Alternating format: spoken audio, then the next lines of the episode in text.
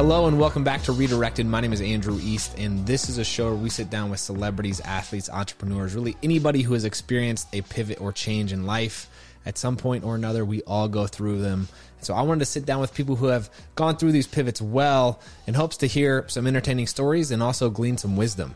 So my story is that I uh, went from studying civil engineering to playing in the NFL to now creating digital content full time. There's been a lot of pivots and um, I realized that so many people, really all of us, have really interesting career pivots. And so uh, that's the inspiration for the show. And today we sit down with Brian Zitin, who is the CEO and co founder of a company called Reggora. Now, Brian tells us a story of how he created this company. It's really entertaining. Um, but congratulations to Brian. Uh, at the time we recorded this, he had raised a good amount in capital, but they just announced that they raised $30 million uh, in a Series B fundraising round. So, congratulations to you, Brian. But Reggora is a company that essentially helps take the headache out of residential uh, property valuations and appraisals. And this is a continuation of our Forbes 30 Under 30 series where we sit down with young, exceptional people who have a vision and ambition to change what our world looks like. He talks about how he came across this idea and how he kind of faked it till he made it. And I think he has some really good wisdom to share. Uh, I'm looking forward to hearing your feedback. Thank you for taking the time to listen to the show. And if you enjoy it, please give it a rating and subscribe to it on whatever platform you're listening to. Uh, we are on YouTube, Spotify, Apple Podcasts, anywhere where you can listen to audio. So we much appreciate that. And if you want to find out more about Brian and what he's up to, including all about his company, Reggora, we will link that down below. But let's go ahead and roll into this one with Brian Zitin. Brian, thanks for joining today. It's a pleasure to meet you. Yeah, thanks for having me, Andrew. I'm excited. Listen, so I was doing a little perusing, did some background checks on you, saw that you've bumped into Bo Burnham, saw that you met Khabib. Now you and I are here talking. I, I feel honored to, to be in the presence of a celeb like you right now. But are you a UFC guy? I'm a huge UFC guy. I've been following it since I was like teenager. Go to been to a bunch of fights in Vegas. It's uh yeah, one thing that I follow super closely. Wow, and is Khabib your guy? I love Khabib. Um, I I don't know. I I'm conflicted because McGregor was also like my hero. Like went to uh, one of Conor's like fights before he really broke out and became the star that he was here in Boston actually. Um, but you know, I don't know. You got I respect greatness. Khabib is is certainly great. I don't think anyone can deny that. So I don't know if the name Luke Sanders rings a bell but he's a he's a Nashville guy. Is in the UFC. I think the last fight he was in was maybe like a year ago, and I we used to train at the same gym, and the, the so like you know football workouts are mostly bench, squat, and like power clean this guy would go in here and do like wall balls for like an hour straight or he'd do like uh like bear crawls for like 30 minutes it's like it's just a different mindset that you have to be to to, to do fighting. Anyway that was a digression. I'm curious brian um, i love to start off the show by hearing about people's backgrounds the foundation that has led them to where they are today. So give us kind of the potted version of of mm-hmm. what your parents were like and how you got to where you are right now yeah, so I grew up actually right outside Philly. So I'm in Boston now, but I grew up side right outside Philly there. Um, what's called the main line, quote unquote. Um, and uh, yeah, went to like what a regular that? public high that? school. I don't know like how I got that name. I th- I think it, yeah, I think it's I think it's from the train, like because it's just like part of that line. Um, I gotcha. But yeah, just like classic kind of suburb sort of thing. Um, went to like I said, public high school, and um, you know, played sports. My parents were pretty pretty normal. My dad is a is a doctor. My mom was a nurse before she had um, all the kids, sort of thing. I have two older sisters as well. So, oh, nice. my, my, but my dad's a doctor, um, and yeah, so just kind of had pretty pretty like normal like you know regular childhood. I'd say played sports in high school, um, goofed off, and uh, Eagles fans yeah, came, over there or what? Yeah, so yeah, we we um we used to split season tickets with some people in our neighborhood, sort of thing. So I used to go down to uh, the Eagles games a bunch growing up, the Donovan McNabb era and all that sort of stuff Sick. was you know, yeah. So it was pretty pretty. It was. I grew up in a cool Philly sports era, like Allen Iverson, McNabb, like that whole. Um, I don't think they I mean, we, we were close a few times, but, but never actually sealed the deal. yeah. Um, yeah. but uh, but yeah, so pretty pretty pretty normal upbringing, I'd say. My my parents were definitely um, I mean, be- anyone who grew up with me in high school, no, my my parents are definitely, I would say, like quasi tiger parents sort of thing in terms of um, you know, always wanting more and better and, and that sort of thing. But that, you know, beyond that, pretty Hmm. pretty normal. How'd you end up at BU, Boston? My so my sister lived in Boston for a little bit. I was so my dad was a doctor. I thought I was going to be a doctor for like the first, you know, 10, 15 years of my life sort of thing. So I went to BU. They have um, like just amazing hospitals here in Boston, like Mass General and like their amazing research and all that. So I came because I was pre med for the first like two and a half years of college. And what made you ultimately switch? It was fun. I mean, I like that stuff. It's interesting. Um, really, one of my and I, I get this guy a shout out all the time. One of my college roommates, he um, he he grew up or he he's from upstate New York. His family owns like this, you know, huge mobile home park business um, in in the real estate side of things. And his dad never went to college. I always thought it was like super interesting how these guys made this like multi million dollar business. Um, didn't you know? Like he just was a scrappy entrepreneur sort of thing. So started reading like you know real estate investment books uh, entrepreneurial books that sort of thing kind of got into you know the idea was that i would do real estate investing and things like that in the future and then slowly started learning about like money and time and, and all that sort of thing and just didn't want to be in school till i was like 32 you know in med school sort of thing Yeah. um, and uh, and then yeah just switched to business right away So is that a different roommate than Will, who you ultimately co-founded Reggora with? That is a different roommate. Yeah, yeah. Nice. So Will, I, I had two or three uh, roommates in college. One was yeah, this real estate guy, and then the other was Will, and then I had two other dudes that I live with. And at what point did you and Will decide you wanted to start a company?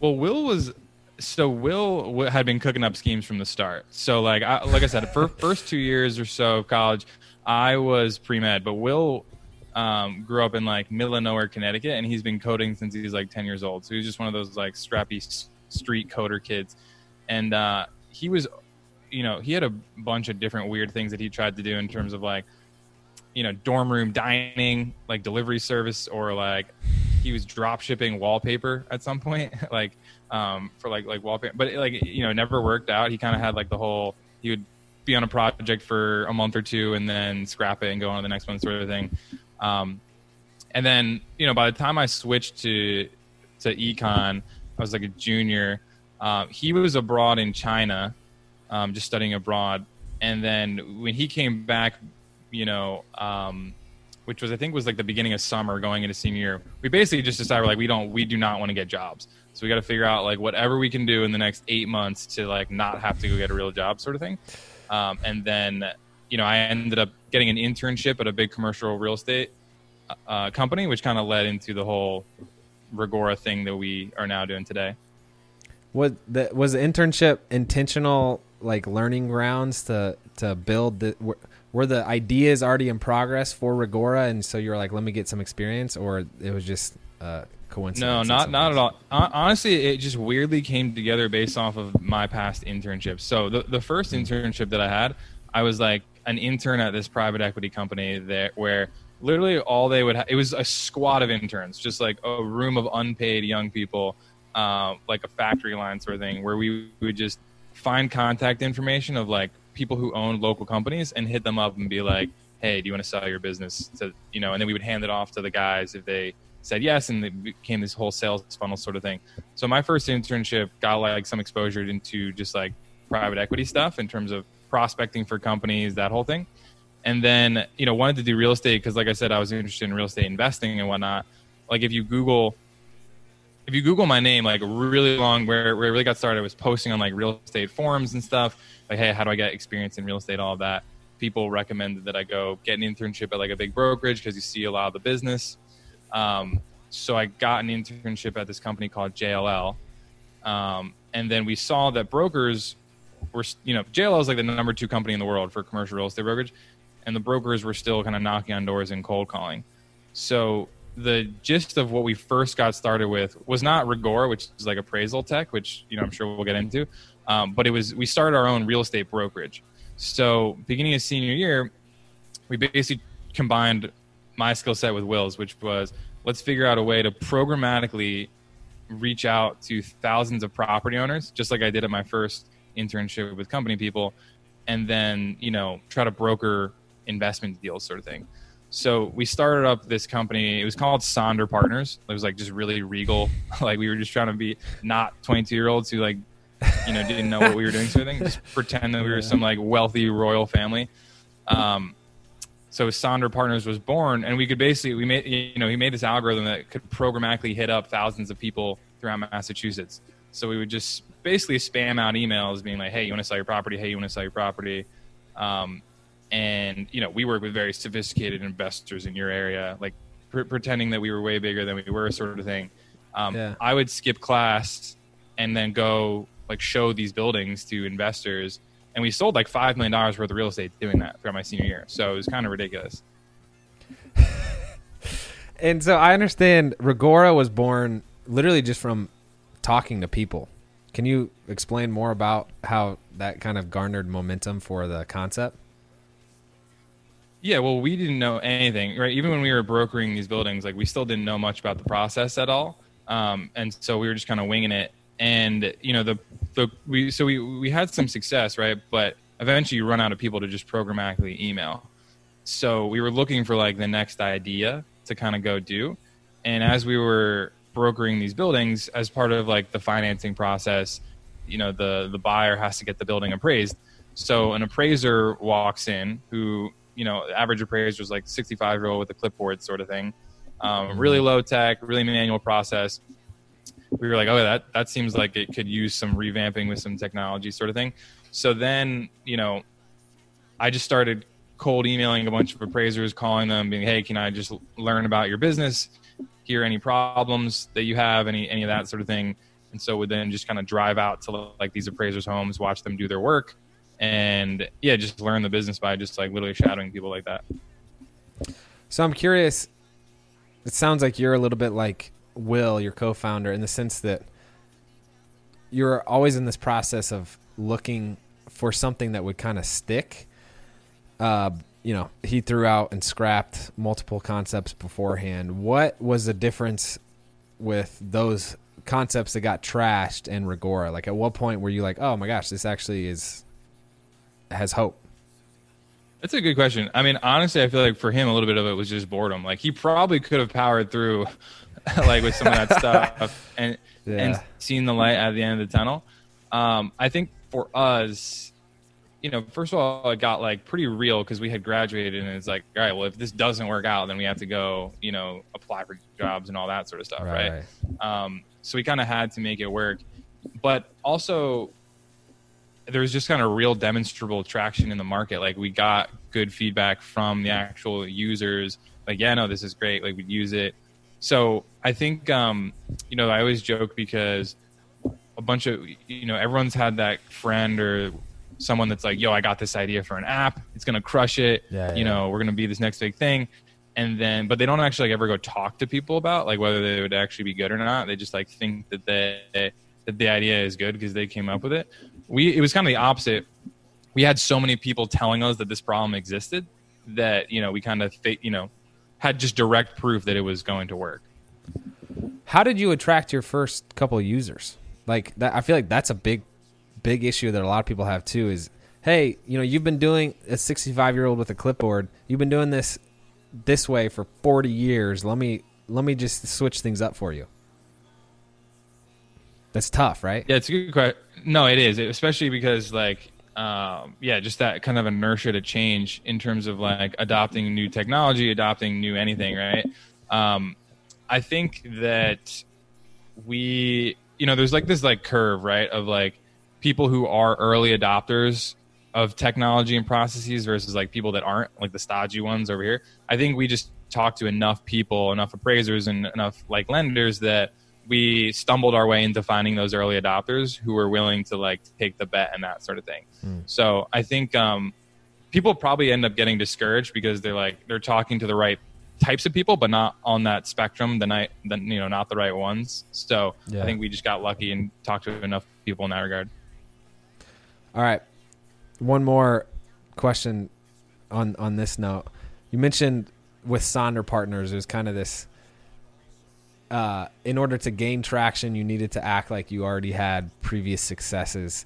You've been to Vegas multiple times. It sounds like I'm sure you've seen plenty of people out there who put on like a front that's pretty hollow when you dig into it. What's the balance? Because I do think it's super important to have the confidence um, and I guess scrappiness to like have enough confidence in yourself to be like, we can do this. You just have to give us a try, mm-hmm. and in order to do that, we're gonna, you know, kind of conflate some things over here. What is the, what is the line in your eyes between, you know, f- absolutely faking it and just getting yourself an opportunity to, to get in the door? That's a, that's a good question. Probably a very fine line, right? Because like, you know, I, I'm a I am a fan of fake it till you make it to to some degree because Yeah, Um, I mean, yeah, no, look, I mean, now, right, we work with like dozens and dozens of financial institutions throughout the country disrupting appraisal. In the beginning, though, we were like a couple 22 year old knuckleheads that had to like convince people to give us that chance. And if, Yeah. you know, people thought that we, they were like the first ones doing it, they may not have been willing. I, I think like the difference is like, can you actually deliver what you're going to say? Like, if you're just completely fraudulent, like, you know, that's one thing. If you're going to actually truly believe that you're going to end up providing value, then like I don't know, maybe the ends just you know maybe the means justify the ends a little bit in that regard. So, um, I guess you got to have like a Yeah. tight tight moral compass in in that regard. because I I I'm a big fan of fake it till you make it too. But on the other hand, you see people who do it poorly, and it like I just detest some some aspect of it. If I guess it's it, it, you're probably right in the deliverability factor, but um anyway, transitioning back to Reggora, I would love to hear about what you guys do. Fill us in. Yeah, I mean, we're we're basically you know the goal of Reggora long term is to kind of do what like Kelley Blue Book did for cars. So in that like completely commoditize you know residential real estate valuation and kind of make it more digestible um, versus what it is today. So like today, things like the Zillow's estimate exist if you're familiar with like the whole Zillow's estimate. Um, but like automated valuation models like that in professional real estate, no one really takes them seriously. So if you're like the mortgage lender or the home insurance company or like Goldman Sachs buying mortgage-backed securities, like have you ever seen The Big Short or something like that?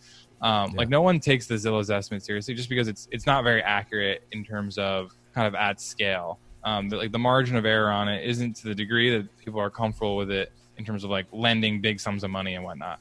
Oftentimes, so today we have this appraiser who's this like human who goes out to the property and physically verifies kind of the information about the building, right? So they kicking the tires around, they're doing an inspection, they're writing things down on the clipboard, physically looking at it, verifying, and then kind of delivering a value. And um, it's just it's super slow. Um, like right now, especially with kind of how crazy the market is right now, you can imagine like global pandemic and you know super low interest rates like it, if if someone's trying to get a mortgage or something, it takes weeks to get an appraisal done. So there's this big problem in terms of like how do you make, and, and similarly like most consumers when they're like buying a property for the first time or putting their house for sale, they have no idea what the property is truly worth. Like definitively, they got to rely on a broker, pay them five percent, you know, all this stuff. So the the long term goal is to like empower residential real estate valuation as much as possible for everyone involved and kind of make it more digestible and easy to do and all that sort of stuff. Today, what we're doing to kind of get to that future place is kind of like an Uber style platform between banks and appraisers. Hmm.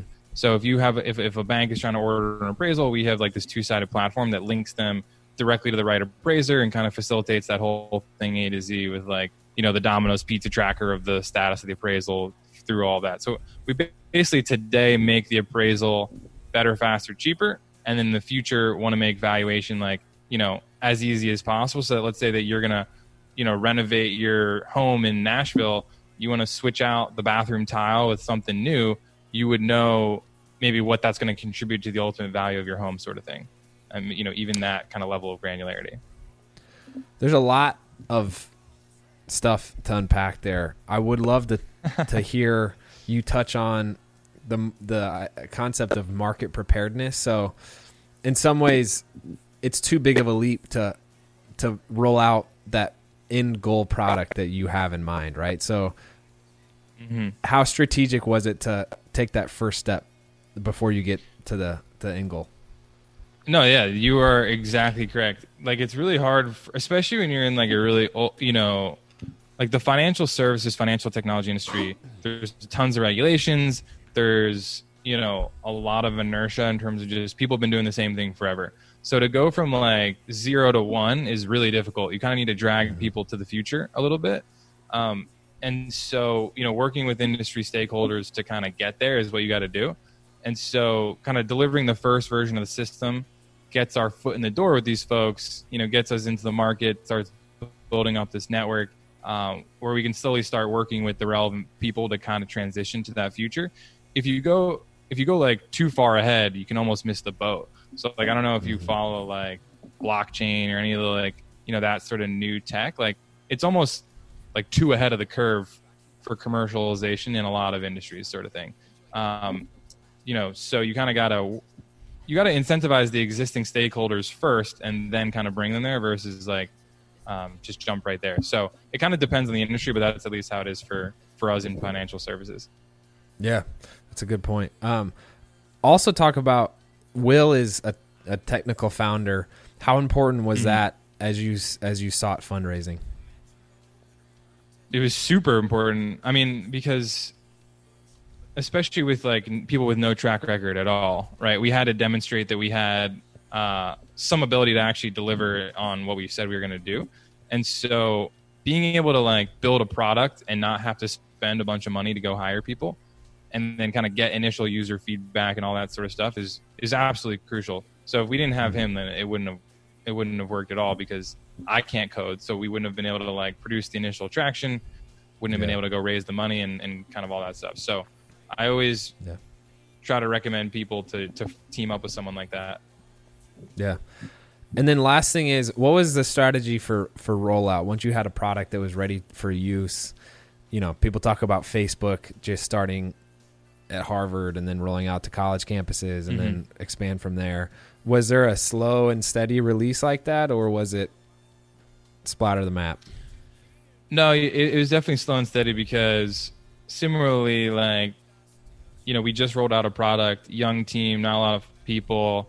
Um, we're not going to go sign Bank of America like the next day. You know what I mean? First yeah. of all, the, like we probably wouldn't be able to handle that, and at the time, and then second, like you know, would Bank of America been willing to take a bet on like a four-person company sort of thing? Pro- probably not, right? So we started off local here in New England. Um, you know, worked with like small local banks first, kind of built up logos and reputation, and worked out any kinks then moved on to the next biggest lenders, and then kind of mm-hmm. spread it from there. Um, so you definitely kind of kind of build up that initial, at least for enterprise software, you kind of got to build up that initial credibility, and then kind of go from there. And um, yeah, I mean, it was mostly just me doing all the selling in the beginning. Now we have like a sales team and a chief revenue officer and all that, but you got to be just like as scrappy as possible to try to get in front of those kind of early customers. Yeah. So the traction has been real. I believe you have over fifteen million dollars in funding. Uh, how fun has it been to see the concept from birth all the way to now, where you have a, a team to manage and these big stakeholders to get involved?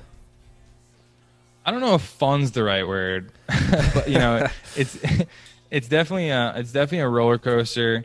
Um, it's definitely stressful. I, would say it's fulfilling, right? Like it's definitely um, like cool to see when you work on something for like nonstop for you know years straight to see kind of that materialize in the real world.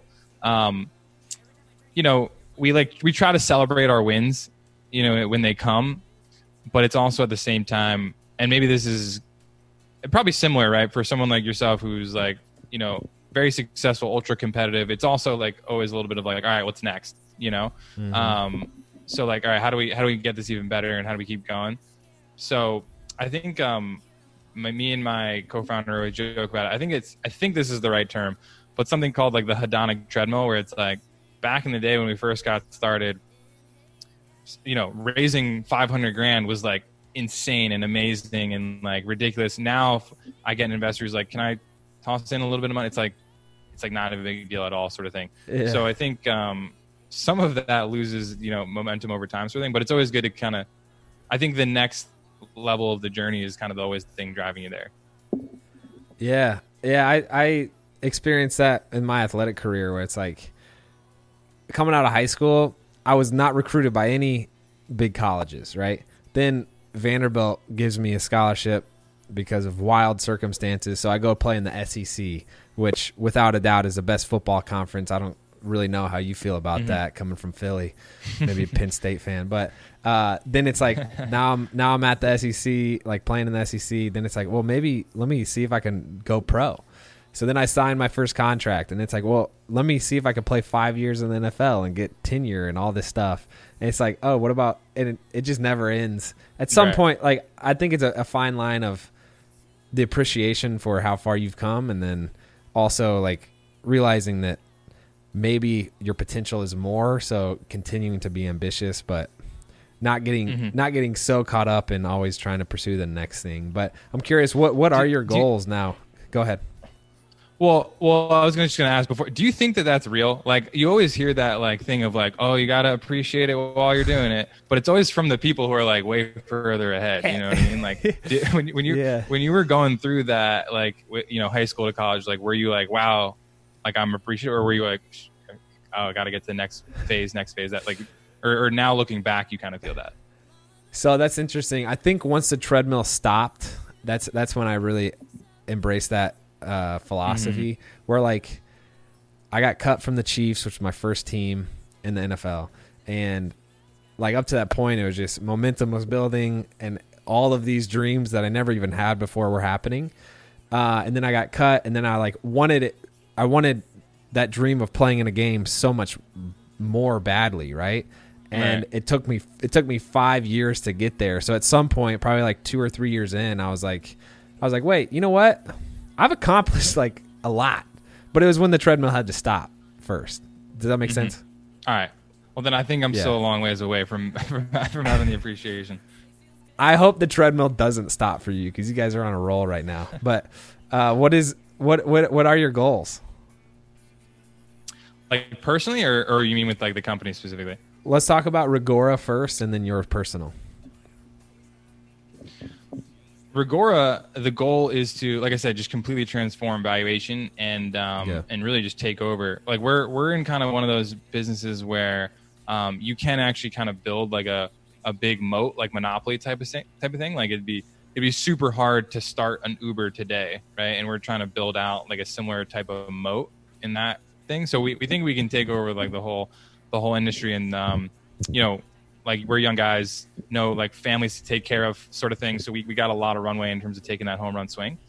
Um, personally i have no idea what comes after that. Like that's that's I, you know i always go back and forth. It's like do you go do the like you know post up on a beach for for five years or whatever and just like do whatever? Or do you do you like you know go do some altruism and like give back like i i think i probably won't know until i get there but i i what i realized back when we started was like in order to even have those kind of considerations you kind of need to be able to have financial freedom so that's kind of step one and then and then figure it out from there at least personally Yeah.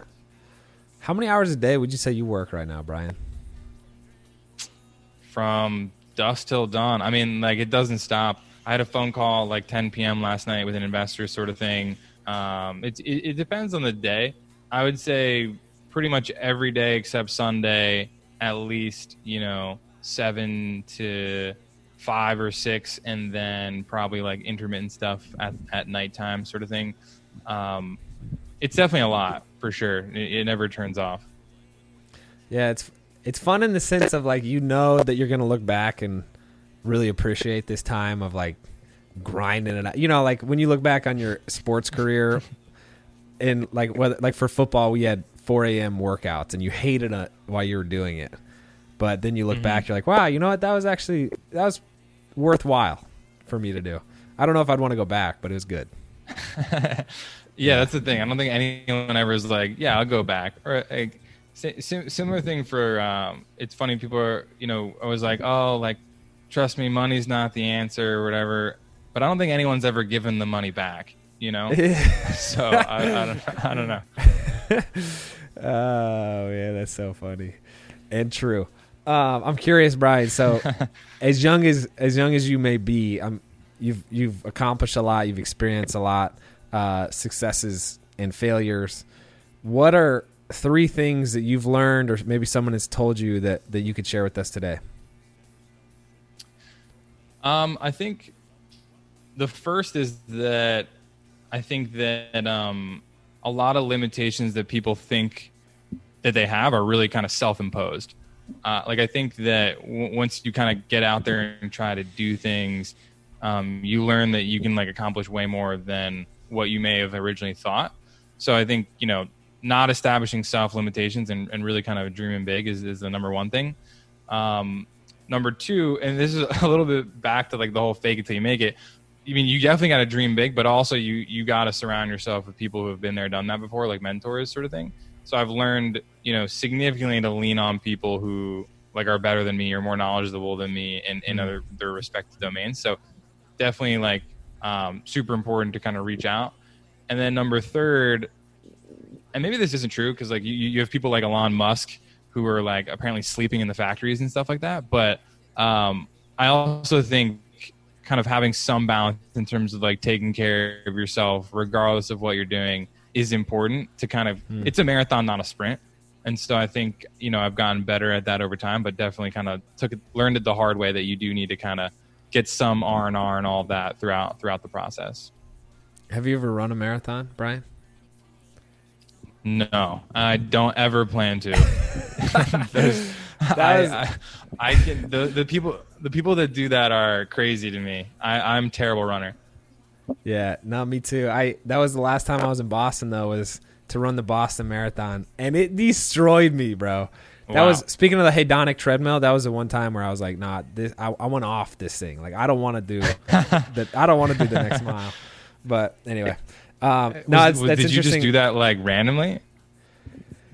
So we did it because my wife kind of coerced me into it, and then she ended up getting pregnant, so she mm. didn't even freaking do it. But I was already too deep into training to give it up. so I did the Boston Marathon, and then the next day I had to show up to uh, my first day of uh, off season with the Redskins. So I got uh, oh man, dude, I was so dis- I was so destroyed. Anyway, it's a story for another time. But the R and R thing is so important, and for whatever reason, I feel like recently I've I'm a big book guy, not necessarily novels, although I'm up for those sometimes. But like, I've randomly read a couple books that are all uh, along that same philosophy of like, hey, there's more. Work is super fulfilling in your like in your life, and you should have purposeful work. But also, there's other good things in life too. A couple of them are like the the ruthless elimination of uh, hurry was one book. Margin is a good one. Essentialism. Um, I'm not. That's that's a pretty popular one within the entrepreneur space anyway, so I, I appreciate that perspective. But uh, I also appreciate you joining us today. It was an honor to meet you, man. I'm excited for what you're building and for what's next. Uh, we're going to be following you over here, and let us know if there's anything we could we could do to help. Yeah, no, I appreciate it, man. It's great to connect, and uh, yeah, look forward to to catching up again sometime soon. Cool, Brian. Thanks.